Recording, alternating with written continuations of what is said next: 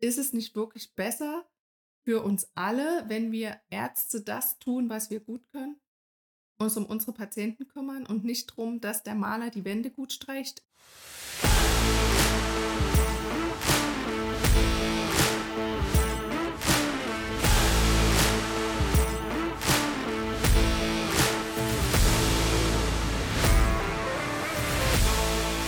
Hi zu einer neuen Folge von Zähne und Glück. Wir freuen uns wieder für euch hier akustisch da sein zu dürfen. Hier sind Erik und Manja. Hallo Erik, hallo liebe Community. Manja, ein Thema, was uns ja immer triggert, auch in Gesprächen in der Praxis als auch mit anderen Praxisinhaberinnen, sind so Sätze wie, das haben wir schon immer so gemacht. Und bei das haben wir schon immer so gemacht, da werden wir immer hellhörig und schauen, ist das dennoch State of the Art? Ist es dennoch gerecht, diese Dinge so zu machen. Und du hast heute ein paar Beispiele mitgebracht und wir gehen aber dann auch gleich mal, nachdem du zum Beispiel genannt hast, mal drauf ein, wie wir das in der Praxis umsetzen, dass wir eben nicht so in diese blinden Flecken, dieses, das haben wir doch schon immer so gemacht, hineinschleudern. Genau, es ist äh, jetzt Weihnachtszeit, also wir steuern aufs Jahresende hinzu und da denken immer viele, als ich diese Rückmeldung bekomme, ja, da kommen ja ganz viele Patienten, die noch ihren Stempel haben wollen. Und da sage ich, Wieso?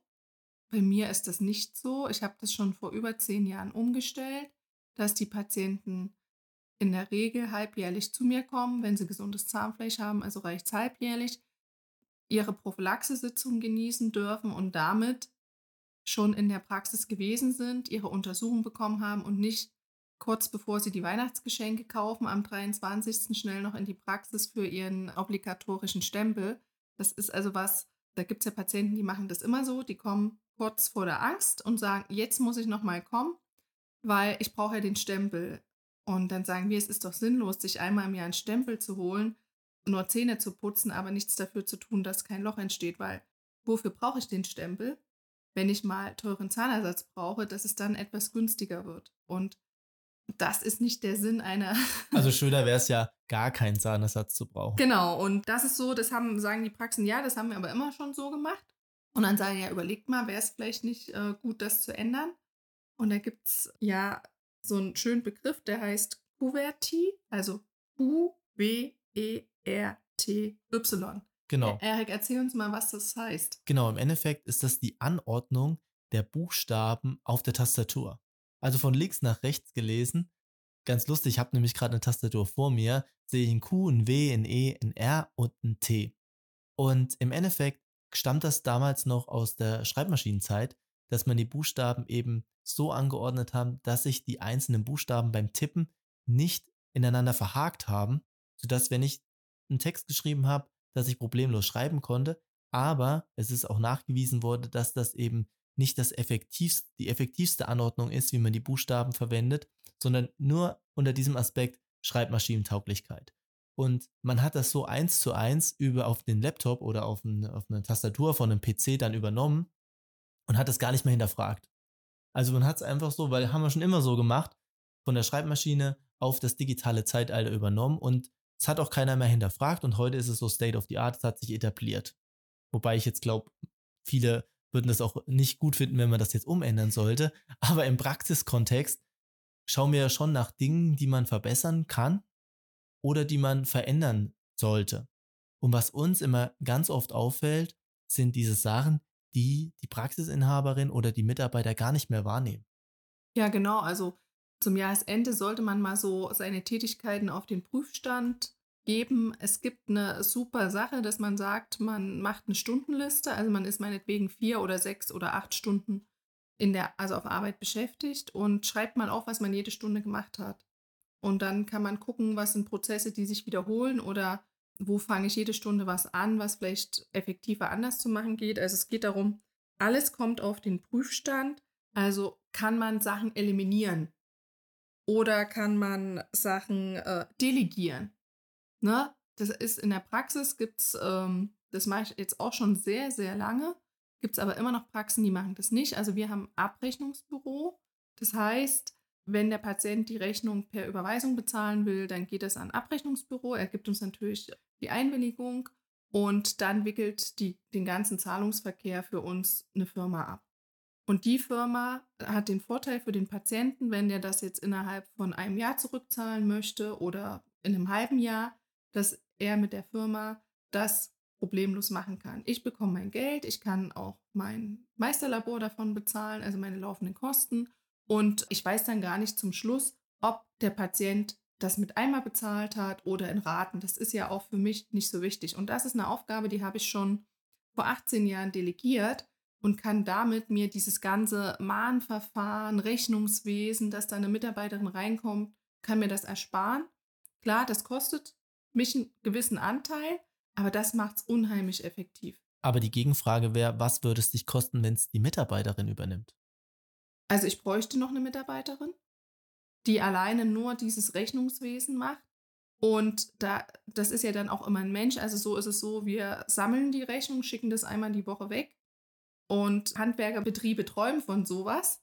Hm. Und in den Zahnarztpraxen hat sich, oder in, auch in den Arztpraxen hat sich das etabliert. Und meine Mitarbeiter und ich habe wieder mehr Zeit für den Patienten. Und es wird auch sehr gut angenommen. Es gibt eine kleine Geschichte dazu. Es war eine Patientin in der Prophylaxe und sie kam mir, ähm, also hat mich ganz sehr angestrahlt und hat gesagt, Frau Krampe, ich muss Ihnen was sagen. Heute habe ich meine letzte Rate zurückbezahlt. Und ich so, toll, weil ich wusste das natürlich gar nicht, dass die Patientin ihren Zahnersatz in Raten gezahlt hat. Es war ein langer Weg für sie. Wir mussten erstmal ihr Zahnfleisch in Ordnung bringen, dann konnten wir ihr die Zähne schön machen und das war eine Patientin, der ist sehr schwer gefallen, sich überhaupt dazu durchzuringen und dann auch noch wirklich einen, einen großen Batzen Geld, dass man das wieder in Ordnung bringt. Und das war für sie schon hart. Und jetzt war sie glücklich. Sie kommt also jetzt halbjährlich. Sie will natürlich, dass das auch sehr, sehr lange hält. Und das war was, wo ich gesagt habe, Mensch, das ist toll. Ich habe das delegiert, ich habe den Patienten gut versorgt und ich habe ihn glücklich gemacht mit einer Variante, wie er sich auch Zahngesundheit leisten konnte. Und das sind so Sachen, wo ihr sagt, nehmt euch mal Zeit, guckt mal, was triggert euch auch als Zahnärztin, macht ihr noch die Buchhaltung selbst, dass ihr was wegschickt oder letztens äh, eine Kinderärztin sagte zu mir, ich habe gepostet, dass ich spazieren war den Vormittag und sie so, ich, ich bewache gerade hier die Reparaturarbeiten in meiner Praxis. Und da habe ich gesagt, ja, sowas äh, delegiere ich. Und dann meint sie so, haha, brauche ich auch mal Personal dazu. Ja, das stimmt. Aber ist es nicht wirklich besser für uns alle, wenn wir Ärzte das tun, was wir gut können? Uns um unsere Patienten kümmern und nicht darum, dass der Maler die Wände gut streicht? Klar, das organisieren wir auch, aber das ist bei mir gelaufen. Wir haben die Praxis jetzt einmal komplett durchmalern lassen, auch mal die Sockelleisten neu machen. In der Zeit, wo ich zur Fortbildung war. Und das hat eine Mitarbeiterin von mir fantastisch übernommen und hat sich um alles gekümmert. Auch die Absprache mit den Handwerkern. Und das sind so Sachen, da gebt, nehmt einfach mal die Sachen auf den Prüfstand, ob ihr die machen müsst oder ob ihr nicht jemanden findet, der verantwortungsvoll in eurem Team das besser machen kann. Genau, und dann natürlich kontinuierliche Verbesserung leben. Also gerade so zu sagen, wie du vorhin schön gesagt hast, immer wieder alles auf den Prüfstand stellen und nicht irgendwann zu dem Punkt zu kommen, das ist jetzt State of the Art, das ist jetzt das, was wir ein Leben lang durchziehen. Genau, das war auch so, dass äh, meine Kollegin, Frau Dr. Fröb, kam und meinte so, ja, wenn jetzt der Patient zur Schienenkontrolle kommt, dann hat er ja eigentlich nichts im Mund, wo er ausspülen muss. Dann könnten wir uns doch ersparen, den Becher hinzustellen, weil den müssen wir ja dann immer wieder wegwerfen. Und das ist ja schon ein Müll, den man vermeiden kann. Wenn jetzt der Patient natürlich irgendwas im Mund hat und hustet, dann ist der Becher auch sehr schnell wieder hingestellt. Ja. Und ähm, wir haben sozusagen die Zeit in der Vorbereitung reduziert und den Müll und der Patient nimmt das ja nicht wahr, weil er braucht es in dem Augenblick auch nicht. Aber sobald wie ich es hinstelle, muss ich es dann hinterher auch wegwerfen. Und das war auch was, da kam ein neuer Blick und ich war erstmal so ein bisschen, hm, ich wollte ja immer wieder meinen gleichen Prozess, dass da vorne richtig viel liegt, was ich gar nicht immer brauche und habe dann eingesehen, ja, das ist eine super Sache, das machen wir jetzt alle so. Und das ist für die Umwelt gut, das ist eine Zeitersparnis und es ist einfach mal ein anderer Blick gewesen und eine Kleinigkeit, wo wir aber unseren Fußabdruck verringern können. Und auch eine Kostenersparnis, muss man dazu sagen. Ja. Auf einen Patient sieht man die Kosten gar nicht, aber auf hunderte von Patienten ist es dann schon eine Kostenersparnis. Genau, also wir haben ja 600 Patienten im Monat und jetzt könnt ihr euch vorstellen, da kommen äh, 10 Prozent zu einer Schienenkontrolle meinetwegen, das sind 60 Becher. Also das Mhm. ist schon eine Menge Müll, die man dann einsparen kann. Und der kommt nicht nur einmal, der kommt, muss zu einer Kontrolle dreimal kommen. Ja. Also von daher, Also 180 Becher sogar. ja, Kosten, Zeit und noch was für die Umwelt getan. Ja, und das sind so, damit wollen wir euch einfach so ein bisschen sensibilisieren, auch mal zum Ende des Jahres zurückzuschauen, nochmal zu feiern, was ihr alles geschafft habt. Also die Weihnachtsfeier ist ja immer sowas mit Erwartung. Mir ist es dann wichtig, dass wir uns nochmal wirklich gegenseitig auf die Schultern klopfen und sagen, das haben wir toll gemacht.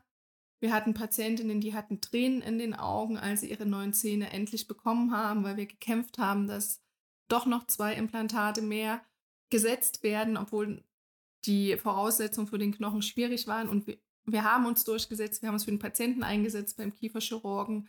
Eine Patientin mit Tränen in den Augen zu haben, die endlich vor Weihnachten wieder auch mal einen Apfel beißen kann, das ist einfach was, was mich unglaublich dankbar und glücklich macht. Und das wollen wir weitergeben. Wir wollen weitergeben allen Nicht-Zahnärztinnen da draußen, wie wichtig unsere Arbeit ist. Wir können euch helfen, dass das Leben besser wird. Also auch mal euer Inneres zum Schein zu bringen. Ne? Also nicht nur von außen, sondern auch von innen. Und in diesem Sinne, nehmt euch einfach mal die Zeit, guckt mal, was habt ihr alles für Abos? Sind das alles wertvolle Sachen, die ihr noch braucht? Könnt ihr Sachen effizienter gestalten? Und so kleine Tipps wie überlegen, ob ich immer den Becher hinstelle zum Ausspülen. Wenn das viele machen, dann bringt das auch was. Genau, ein sehr schöner Appell zum Ende dieser Folge. Also nehmt euch gerne die Zeit, nehmt euch auch die Zeit und bewertet gerne unseren Podcast. Und wir freuen uns schon auf die nächste Folge hier bei Zähne und Glück. Macht's gut.